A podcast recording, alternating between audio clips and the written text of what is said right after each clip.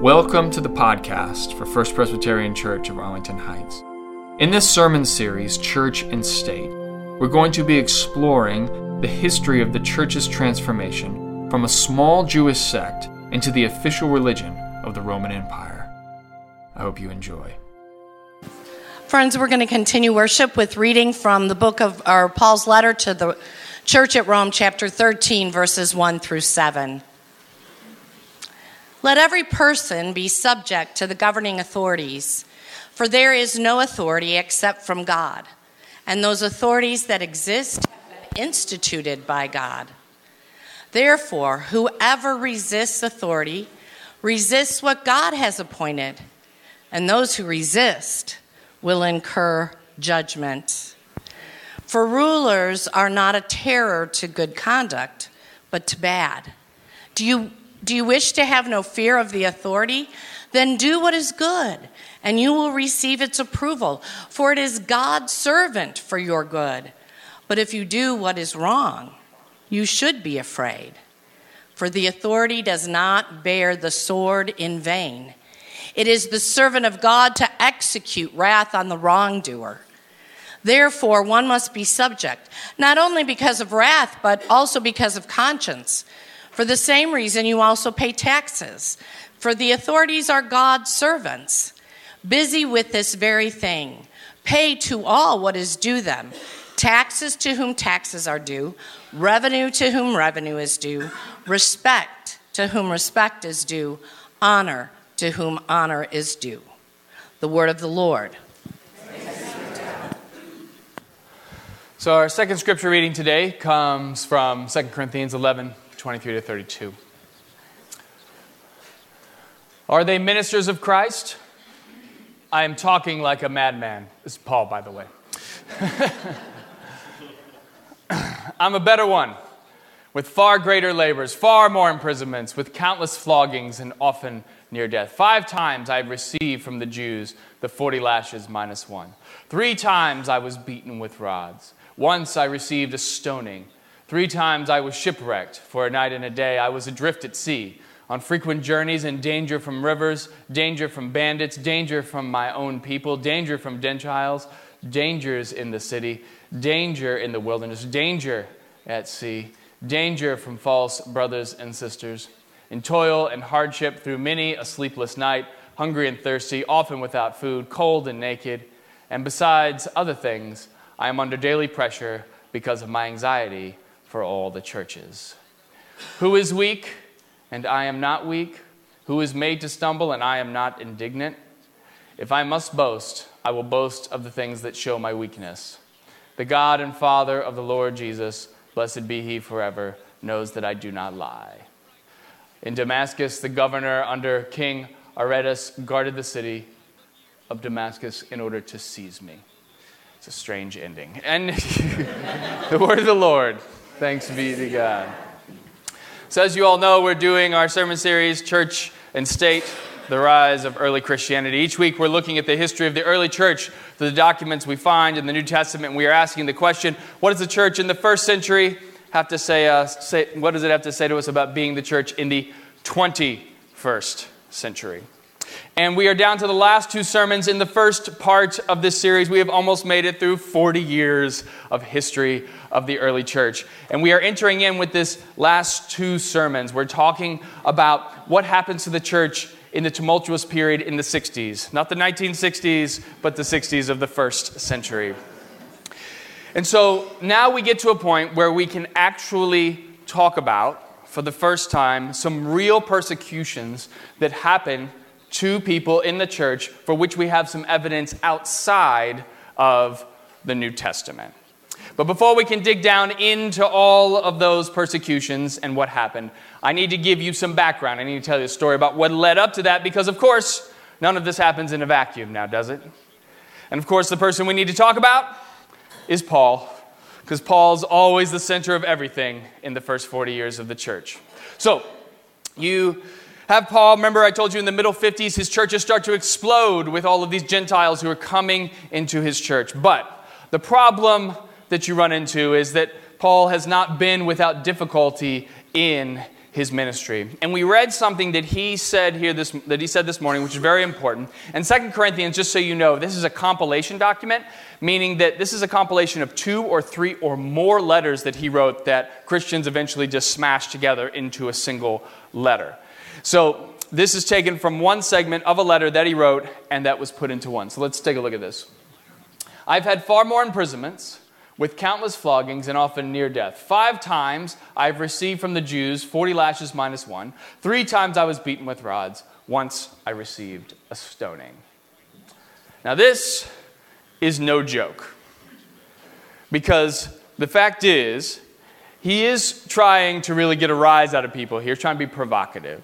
But if he's being serious about this and he's not lying and he is telling us even half the truth of what happened to him, then this guy would have been mutilated. Mutilated. I want to take you through each of these things that he's talking about. We're going to start with the 40 lashes minus one. Can I have a volunteer? Anybody who's willing to come up and stand up in front of the crowd? no, nobody? Nobody? All right. So the 40 lashes minus one. This whip from Party City is not quite, not quite what they would have used. but it's close. All right, 40 lashes minus one. The concept behind it is that they believe that if they gave you 40 lashes, you would be killed. So the idea is they would give you one less to bring you to the point of death. So what would happen is you'd have the person who was going to be hurt by this 40 lashes. Let's just say this person is standing down here. And what they would do is they would remove their shirt and the administrator would then take the whip and lash the person on the chest 13 times. And then the person would then have to bend over and they would lash them on the back another 26 times. And this entire thing would be happening with the recitation of Scripture. You'd get whipped and you'd have to recite a Scripture. Whip, recite a Scripture. Now, every time this would happen, it would draw blood and it would leave scars. And he said that this happened to him how many times? Five times. So you have to imagine that when this would happen to him, after the first time it occurred, each time it happens, it's actually opening up these old wounds, and the scar tissue is getting that much thicker every single time it happens. And since most of these lashes would have been levied upon his back, after a while, you imagine after that many lashings, that the scar tissue is so strong and so thick that he probably had to walk bent over because he wouldn't have been able to stand up straight. Now, that's just the 40 lashes minus one. This brings us to the beating with rods. Now, rods, we think of metal rods, at least I do, but really, a rod is simply a tree branch or a reed. Now, depending on the thickness of this branch that they use. It could do anything from causing severe bruising to breaking the skin open, because as you can see, there are little, they would break these off and they would hit you with those. So that could break open the skin. It could cause massive internal bleeding and it could actually break your bones. So it just depends on how hard the administrator wants to hit you with the rod.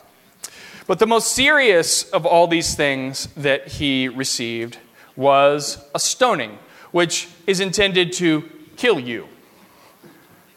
Now, a stoning is different in Judaism than it is in Islam. So, in Islam, if you're familiar with that type of stoning, what they do is they bury you up to your head, so only your head is showing out of the ground, and then they pelt you with rocks in your cranium until you pass away. But a Jewish stoning is different when you were convicted of something that they wanted to kill you for, they would walk you to the top of a two story building, and the two witnesses who had testified against you would push you off of this two story building. And then these two people, they would pick up a stone like this, and they would drop it on you two stories up onto your body. And if that didn't do the job, and this is actually pretty heavy, got to give it to Brian Larson for uh, We'll use this in our class on Saturday mornings from now on, lugging that thing around. when that hits you, if that doesn't finish off the job, then people are supposed to take up rocks and finish off the job with little rocks that are in the area. Now, he says that he's survived this. Assuming he's not lying, the only way that this would have happened is if they pushed him off the building, he falls to the ground, they drop this rock on him, and they assume that he's dead, and they just leave him there. And then a few hours or a few days later, he wakes up and he's able to get away. Now, you have to imagine this guy would have been messed up right? I mean, like he would have scar tissue all over his chest and back. He would have had bones that were broken that had probably reset improperly. And he would have walked hunched over, probably with a limp. I mean, this guy looked like a freak. And yet, he's walking around, and this is the guy who's out there preaching Jesus to everybody, right? He's the one who's out there and he's talking about Jesus and bringing them into the church. And it's probably a good thing he was going to do that because he wasn't going to win any beauty contests, that's for sure. Now, looking at all of this that we're just, we just walked through, right? Ask yourself a question Why is it that people got so upset at this man that they were willing to whip, beat, and kill him, that they wanted to do that. What made them so angry? Because we like to think, right, oh, it was just the gospel that made them so angry. But that's not necessarily the case. If you've ever read Paul's letters, you know that tact is not exactly his greatest virtue. Paul had a knack for being able to make people upset. He liked to push people's buttons, he liked to rile them up. I don't know if you know anybody like that. but unlike me, Paul didn't know when to shut his mouth. Like he, he would push it beyond the boundary. And some scholars have suggested that one of the reasons why he ended up receiving so much punishment is because he just couldn't stop provoking the authorities. You see, what's interesting about Paul is that he's a student of Greek philosophy. And in Greek philosophy, you learn how to argue, right? And so what happens is he treats Christianity like a philosophy. He wants to argue it out with people all the time. You can see it in his letters. He does it all the time where he's arguing it out. And so he probably wouldn't have been subject to so much punishment if he hadn't angered so many people with his rhetoric. And what I'm trying to tell you is that he's invited the pain and suffering that he endured. He wanted it. Because if you look at the situations that he was in, where he describes them in his letters, most people could have walked away from that without harm. But Paul, he would just provoke and antagonize to the point where he would say, Look, I'm right, you're wrong, so go ahead and take your best shot.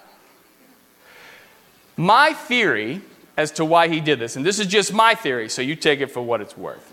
But my theory is that he carried a lot of guilt with him about how he had treated Christians earlier in his life, how he'd hurt them, how he'd imprisoned them, those types of things. And I think that in some ways he felt he kind of deserved to be punished for the things that he did.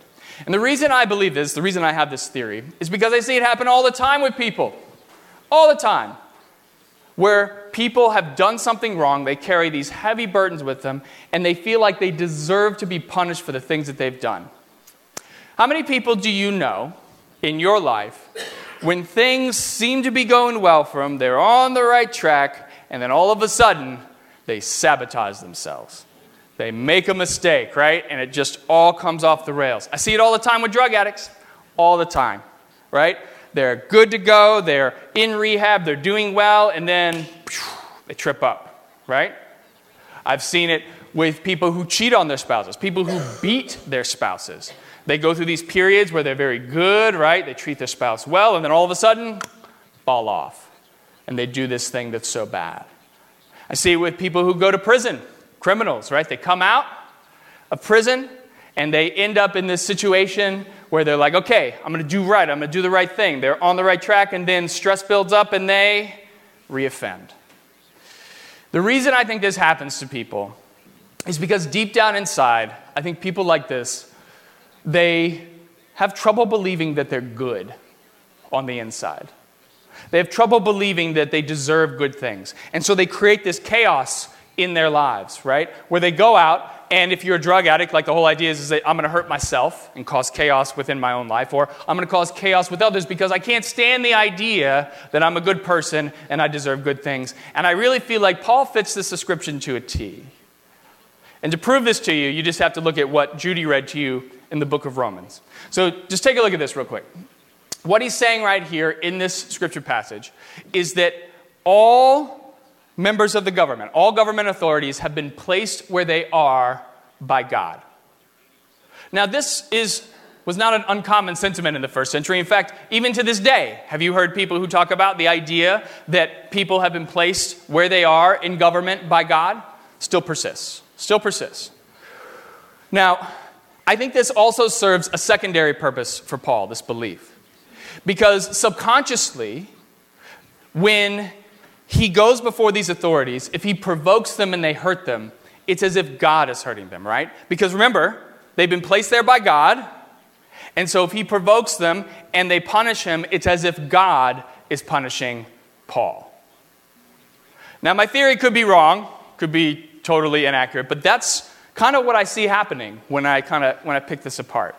Now, regardless of his ulterior motives for coming in front of the authorities, the fact is, what we do know is that if it hadn't been for Paul talking so much to the government authorities, that the Roman Empire would not have really known about Christianity. They wouldn't have even realized that the church existed. But Paul spoke to so many people at so many different times within the government that eventually the Christian church became a known entity to the people within the Roman Empire. And this was not unintentional on his part, by the way. He did this intentionally because it goes back to his idea that all people in government that they are an extension of God. Because think about it for a second. If he can get in front of a high-ranking government official and he can talk to them about Jesus and he can convert them to Jesus' cause, all of a sudden, Jesus' movement has been elevated to an entirely different platform, hasn't it? Entirely different platform. Because now, if this high ranking government official, if this person believes and they talk to people about it, think about how much more influence they're going to have on people than somebody just like Paul. So he's trying to get the message out there to these people to talk to them about it. But it has some unintended consequences that he was not anticipating. You see, the Roman emperor between 54 and 68 AD is Emperor Nero. And in 64, Nero, he targets believers of Jesus' movement and goes after them and ends up crucifying them. And we have two historians who actually make reference to this outside of the Bible. So one is named Suetonius, the other is named Tacitus. Let's take a look at both of these guys and see what they have to say. So this is Suetonius. This is from his, literally, he wrote a volume on Nero. Punishment was inflicted on the Christians, a class of men given to a new and mischievous superstition. Okay, now what that means, that last little part, it just means they didn't follow the gods and goddesses of the Greek pantheon or the Roman pantheon and it means they were very zealous for their faith. But what's interesting is he doesn't tell us anything about why it happens. He just says, it happened. We don't have any kind of context for it, just that he went after them. The second person, Tacitus, he does give a reason. And his reason is very interesting. So in 64, there was a fire in Rome and this fire was devastating, killed thousands of people, burned down all kinds of different places in Rome. Rome had 14 districts at that time. Three were completely demolished by fire, they didn't even exist any longer. And four, only four escaped any kind of damage. Even Nero's own palace was damaged by it. And so there was a rumor going around that Nero had started the fire himself. Now, this rumor has never been substantiated, but it was a rumor at the time. And so Tacitus says, in order to squash the rumor, this is what he says. Consequently, to get rid of the report, Nero fastened the guilt and inflicted the most exquisite tortures on a class hated for their abominations called Christians by the populace. Now, some historians they have questioned this particular version of events. Because the problem that you run into is that Tacitus, he's writing at a time when Christianity and Judaism had split apart. But in 64, as we've been talking about, had they split? No, they're still one and the same, right? But what I think after looking at this is that regardless of whether it happened because of the fire, because who knows if it did, it's very clear to me that Nero, for some reason, zeroes in on these Jesus believers and decides that he's going to crucify them. Nero was crazy. I mean, he was a crazy guy. So I don't think it would have taken much for him just to say, hey, I'm going to do this. It doesn't, you don't need a fire for it. But regardless, he zeroes in on them and he does this. And I can't help but wonder if Paul had not been quite so zealous for getting in front of governmental authorities and talking about Jesus, if it would have happened. I think that more than likely, Nero knew about Jesus' movement because of Paul. And yet, something really amazing happens as a result of this, which is that following these persecutions, the Christian movement grows. Which you would think it would be the opposite, right? Isn't that a little bit counterintuitive? Like, if you see somebody getting beat up and killed, what would you do? I would usually walk the other way, wouldn't you? I mean, I'd say, hey, that's good for you guys. I'm going to go do something else. But that's not, that's not how they felt about it. In fact, people saw that and they were outsiders to the movement and they said, I think I want to be part of that. And the question is, why?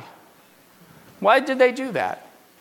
And I think you all already know the answer to this because it's just what we do as human beings, right? When you see someone who is so dedicated to a cause that they're willing to sacrifice themselves for it, is that inspirational to you? Absolutely, it is. We watch movies about it. Today, we're, we're talking about veterans who have gone out and risked their lives, right? I mean, that's, that's what we're celebrating this weekend, is, is what these people have done. And, we, and it's amazing when people are willing to do that. And so, I think what happens is people see this and they say, wow, there must be more to this than meets the eye. There must be something really amazing behind this belief. And so they start joining. Now, that's the first century. Here we are, 2,000 years later, 21st century, and we live in a land of religious freedom, right? Where you can believe anything you want to believe, ostensibly, and you're not going to get punished for it, although these candles back here may. Uh, may point to otherwise. And we do know that in our country, if you've been Jewish or you're Muslim, that you can definitely face some discrimination. But I think generally speaking, compared to the rest of the world, we have it pretty well, going pretty well when it comes to religion. You can believe whatever you want to believe. And unlike the first century Christians, where you could be killed for just being associated with Jesus, it's a different situation. So the question that I want to pose this morning to you is how do we help outsiders to understand that there's more to this faith than meets the eye? How do we help them to know that there's something amazing behind our faith? How do we do that? Because we're not going to see people out there who are being crucified on the street, are we? That's not going to be the same. So, the thing that I've heard most often people say when they say, Well, how do you really promote the faith? I, I hear people say all the time, Well, show them who you are by your example. Have you heard that? All the time, right? Which theoretically I agree with, but there's a little bit more to it than that, isn't there? Because the fact is, you can say, Oh, I'm a Christian and I live a Christian life, but the truth is, Jesus' love is kind of rare. That love is not a love that you see very often. In fact, if you see it, you're going to sit up and take notice of it. Trust me on that. Because Jesus, He calls us to sacrifice not just for ourselves, not just for our family, not just for our friends, but for people we don't even know. And most people, they're willing to do yourself, your family, your friends. That's everybody. I don't know a lot of people who are willing to sacrifice huge amounts for people they don't even know. Jesus calls us that when you see injustice in the world, that you need to stand up to that injustice. You need to tell them. You need to sit there and go up to the person who's doing the persecuting and saying, What you are doing is wrong. And I'm not going to stand for that any longer. And you need to stop because you are hurting these people, and I won't let you continue. Now, that's easier said than done, isn't it? How many people in here have seen something like that? Nothing to do with you. And you walk up and you say, This has to stop. It's rare. It's rare, isn't it? The fact is, we all know that we're supposed to stand up in the face of persecution. We all know that we're supposed to be examples of God's love, but it's really hard to have the courage to do so, isn't it? It's really hard to stand up in the face of those types of things and say, you know what? I'm going to be strong and I'm going to stick up for you and I'm going to be there for those who can't speak for themselves. So I want to end this morning by telling you a story. This is a story uh, of someone who was willing to stand up and speak out for people who didn't have a voice. And she's not here this morning. My son is feeling sick today, but I'm actually going to tell you a story about my wife, which is rare because I hardly ever do that, uh, given the fact that I try to respect her privacy. Uh, and I don't know if you've ever seen these pastors who all they do is talk about their families all the time. You know, like TC, he always talks about his dad or whatever. no, I tried not to talk about her because, you know, she doesn't, that's not, this isn't her thing. But I asked her permission if I could tell this story because I think it's a really great story. It's inspirational to me personally, and it, I'm very proud of her for what she did. So, in order to understand this story, you need to know that my son Elijah, he attends Juliette Low Elementary School. 56% of Juliette Low is comprised of Hispanic students, many of whom live at or below the poverty line. Now, in recent years, because the composition of the school has trended towards native Spanish speakers. The school as a whole has scored very low on the PARCC tests. Now, if you don't know what the PARCC test is, that is part of the Common Core curriculum that is administered to make sure everybody's meeting the standards, and they've scored very low on this test. Now, this test is first administered in third grade. That's the first time that you get it. And of course, it's given in English, and most of these kids, they're not going to be proficient enough. We know that it takes about five to eight years if you're learning a language other than your native language to get to the point where you can take an academic test. That's how long it takes for you to learn it well enough that you can score well on that test. So these kids in sixth, seventh, eighth grade do way better than they're going to be doing in third grade. But in Surrey Ridge, which is the community that surrounds Juliette Low, we've had a number of people who have been complaining about the fact that these PARCC scores are lowering their home values.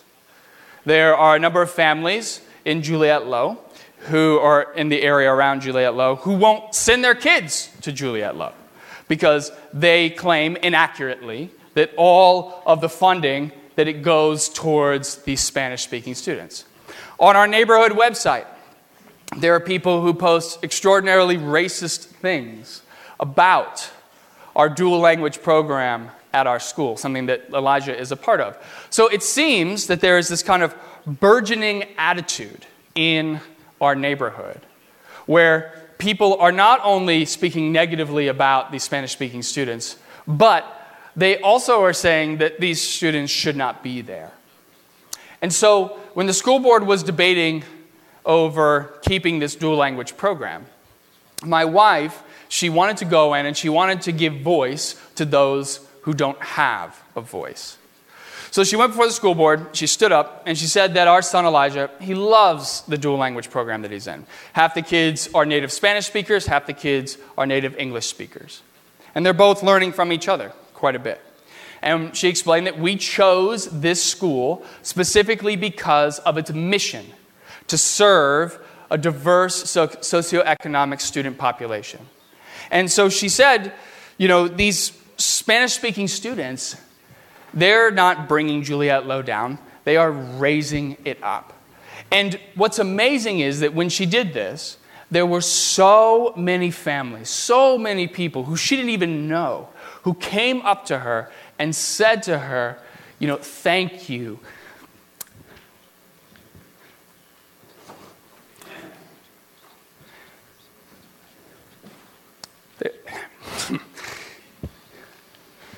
I promised myself I wouldn't cry. Thank you for what you did for us because we were afraid nobody else would.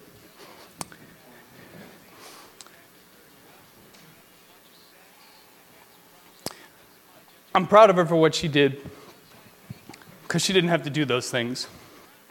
She could have said, Not my fight, not my problem. But she stuck out, she stuck her neck out for these people who she doesn't even know, frankly. And so, in that moment, when I looked at her, I thought to myself, you know, that's amazing. That made me sit up and take notice. That made me sit there and say, you know what? That's the kind of Christian I want to be. I want to be a person who loves so deeply that I'm willing to sacrifice myself, not just for my family, not just for my friends, not just for people I know and I'm close to, but for people I don't even know. And so, my prayer for you this morning is that you might experience that kind of love in your life. That people would step up for you in that way, but also that you would step up for those that you don't even know. May you know a love that is so deep that it has no end, because that's the kind of love that truly does change the world. And that's the kind of love where people will sit up and take notice and say, That's something I want to be a part of. Amen.